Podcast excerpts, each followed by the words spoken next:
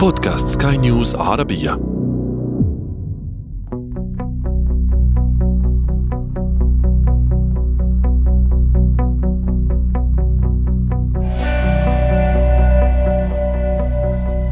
في نوفمبر من عام 2021 نشرت صحيفة واشنطن بوست الأمريكية موضوعا تناول نتائج عدد من الدراسات التي أجراها باحثون في أستراليا وفي جامعة هارفارد في الولايات المتحدة تثبت أن لتناول وجبة الإفطار تأثيرا ضئيلا للغاية على خسارة الوزن.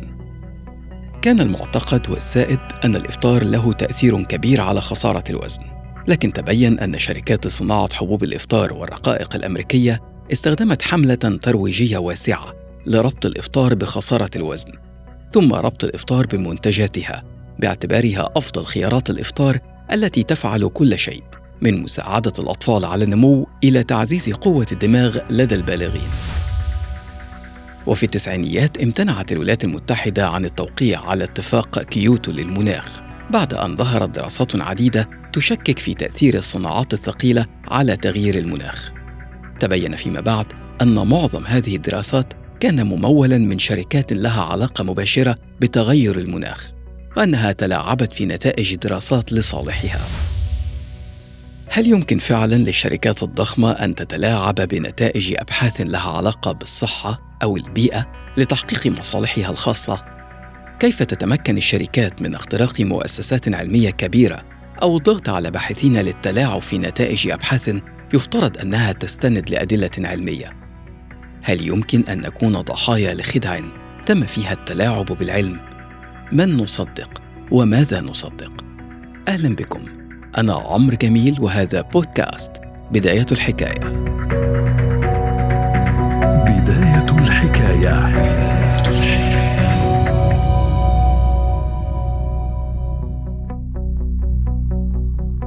في عام 1981 أظهرت دراسة يابانية وجود علاقة بين التدخين السلبي وسرطان الرئة. خلصت الدراسة إلى أن زوجات المدخنين الشرهين معرضات لخطر الإصابة بسرطان الرئة بمعدل يصل إلى الضعف مقارنة بزوجات غير المدخنين. ماذا تفعل شركات التبغ؟ مولت باحثين أكاديميين لإجراء دراسة تشكك في هذه النتائج. وشاركت في كل خطوة من خطوات العمل الممول ولكن بشكل سري. قاموا بصياغة أسئلة البحث وتصميم الدراسات وجمع البيانات وتقديمها وكتابة المنشور النهائي.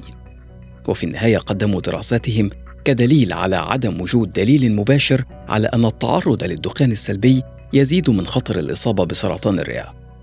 ما حدث مع الدراسة اليابانية كان قد تكرر من قبل في الولايات المتحدة نفسها. لما اجتمع رؤساء أكبر تسع شركات لصناعة التبغ في الخمسينيات وقرروا تمويل أبحاث علمية تشكك في خطورة التدخين على الصحة. وفي الستينيات لما بدأ الوعي يزداد بخطورة الاستهلاك الزائد للسكر وارتباطه بالأمراض أنفقت شركات السكر مبالغ طائلة للتشكيك في علاقة السكر بأمراض القلب. ودفعوا مبالغ ضخمة لعلماء من جامعة هارفارد لإثبات أن الدهون وليس السكر هي المسؤولة عن أمراض القلب. وحتى في الصناعات الدوائية في مراجعة بحثية أشرفت عليها جامعة لندن وشملت سبعين دراسة لمضادات اكتئاب مشهورة تبين أن العديد من شركات الأدوية تجاهلت نتائج تجارب الأدوية المضادة للاكتئاب المدمرة.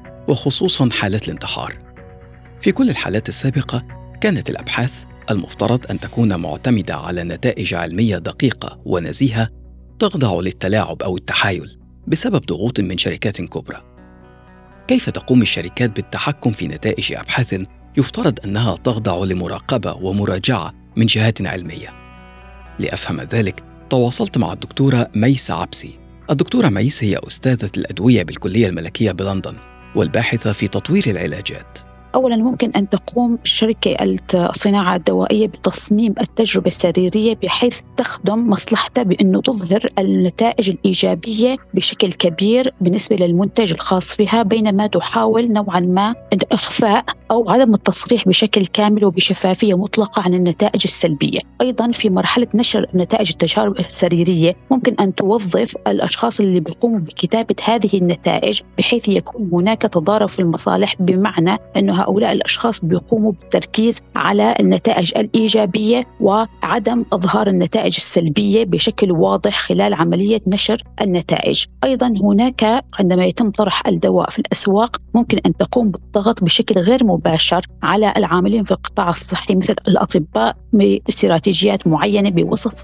الدواء الخاص بهذه الشركة بشكل كبير. ممكن أن تقوم في بعض الأحيان بعدم الإفصاح بشكل كامل مثلا عن كل الآثار الجانبية السلبية. إضافة إلى ذلك موضوع كثير مهم اللي هو عبارة عن تضارب المصالح أو conflict of interest أن العاملين في المنظمات مثل ما بنعرف مثل دي اي منظمة الغذاء والدواء إم إي المنظمة الأوروبية وغيرها من المنظمات اللي هي بتقر عادة الأدوية آه، ممكن أن يكون بعض العاملين في هذه المنظمات أيضا عاملين ضمن الشركات الصناعة الدوائية وبالتالي ممكن أن يكون هناك تضارب في المصالح. في إحدى الحالات التي تضمنتها المراجعة البحثية التي أشرفت عليها جامعة لندن كانت هناك حالة لشركة تنتج مضادات اكتئاب. علمت بوفاة أربعة من المشاركين في تناول أدويتها لكنها لم تبلغ عنهم لأن الوفاة حدثت بعد انتهاء الدراسة. وفي حالة أخرى أقدم شخص على الانتحار بعد تعاطيه الدواء. تم إنقاذه لكنه توفي بعدها بعدة أيام فلم يتم تصنيفه منتحرا. وهكذا تقدم الشركات على التلاعب بنتائج الأبحاث. حالة أخرى أطلعتني عليها الدكتورة ميس. في عنا عدد من الأمثلة. أهمها مثلا أولا دواء كان يعرف باسم Vioxx أو rofecoxib أنتجته شركة Merck. هذا الدواء هو مسكن ألم ومضاد للالتهاب وتم طبعا سحبه من الأسواق ومقاضاة الشركة وقامت بصرف تعويضات مالية كبيرة جدا. الشيء أنه هذا الدواء كان يرتبط بحدوث آه، نوبات قلبية. وتم توجيه الاتهام لهذه الشركة بأنها لم تعرض آه، جميع النتائج الهامة اللي لها علاقة بالتجربة السريرية وهون بمعنى أنه الأمور المتعلقة بالنتائج السلبية أو الآثار الجانبية الخطيرة. المثال الثاني هو آه، دواء paroxetine أو Paxil. أنتجته شركة GSK هو دواء آه، مضاد للاكتئاب وقامت الشركة بتسويقه على أساس أنه مضاد للاكتئاب بالنسبة للأطفال والبالغين. لكن اتضح فيما بعد أن هناك ارتباط ما بين هذا الدواء وحدوث السلوك الانتحاري عند الأطفال. طبعا وتم مقاضاة الشركة ودفع غرامات مالية كبيرة. مثال أخير ممكن نذكره OxyContin. أنتجته شركة Purdue تم اتهام الشركة بأنها قامت بتسويق الدواء على نطاق واسع بدون أن تؤكد على خطورة ارتباط هذا الدواء بحدوث الإدمان. في الحالات التي ذكرتها الدكتورة ميس كانت الشركة تتلاعب بالنتائج لصالحها. وفي حالات أخرى كانت الشركات خصوصا من غير الشركات الدوائية تصاحب ذلك التلاعب في نتائج الأبحاث بحملة علاقات عامة. حدثتكم من قبل عن حادثة تلاعب بنتائج دراسات تتعلق بالتغير المناخي. كان ذلك في عام 1992 لما انتهت ولاية جورج بوش الأب. ووصل بيل كلينتون وآل جور للبيت الأبيض كرئيس ونائب. آل جور كان مهتما بقضايا البيئة بعكس جورج بوش الأب الذي كان يعمل سابقا في مجال النفط. فضغط على شركات كبرى في مجال النفط والفحم والسيارات والحديد والصلب وغيرها. ولما فشلت تلك الشركات في إقناعه باتخاذ مواقف أكثر مرونة شكلوا ائتلافا تعاقد مع أحد أباطرة العلاقات العامة الذي يدعى بروس هاريسون وأبرمت معه اتفاقا بنصف مليون دولار. استخدمت شركة هاريسون استراتيجية قائمة على التشكيك في الحقائق العلمية المتعلقة بخطورة التغير المناخي لإقناع الشعب الأمريكي ومن ورائه أعضاء الكونغرس ببراءة الشركات الكبرى من إحداث تغير مناخي نشر أكاديميون ممولون مقالات تشكك في نتائج أبحاث التغير المناخي وكتب اقتصاديون تلقوا أموالا عشرات المقالات عن تبعات التضييق على الشركات الكبرى على الاقتصاد والوظائف والتجارة والأسعار.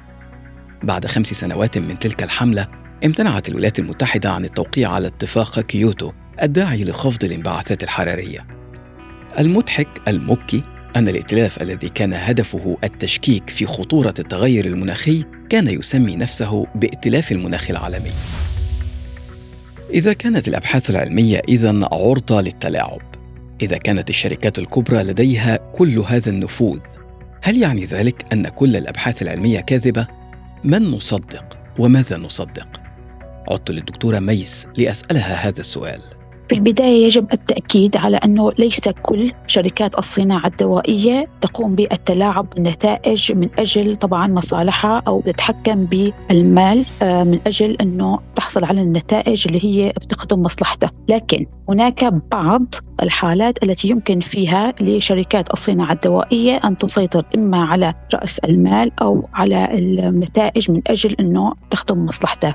لكن كأشخاص عاديين كيف نعرف صدق أو كذب هذا البحث يا دكتورة؟ بالنسبة للأشخاص بشكل عام كنصيحة يعني أولا لازم يعرفوا أنه هذا الشخص اللي عم بيحكي مين هو هذا الشخص هل هو متخصص أو لا من أين جاء بين هذه المعلومة؟ يجب أن يكون في عنا توعية يعني في عنا فئة اللي عم تطلع وعم تحكي نتائج آه، بشكل أحيانا اختلاق حقيقة لمعلومات غير موجودة لازم يكون عندنا بالمقابل أيضا نعطي مساحة للمختصين ندعم المختصين أنه يحكوا أيضا على مواقع التواصل يبينوا أنه يا ترى هي المعلومة صح ولا غلط فبده يكون في عنا مسار موازي المسار اللي هو عم بيقوم بنشر المعلومات المغلوطة والمعلومات الخاطئة، أيضا لازم يكون في عندنا من ضمن التوعية ليس فقط إنه نحن نحكي المعلومة الصحيحة وإنما لازم نعلم الشخص كيف يفكر عندما يتلقى المعلومة، يعني لازم نحن نعلم الناس إنه لا يكون فقط متلقي، يجب إنه دائما يسأل من قال هذه المعلومة، في مقال نشرته جامعة سيدني في عام 2019 كتبت الدكتورة ليزا بيرو كبير العلماء بالجامعة وأستاذ الطب والصحة العامة مقالا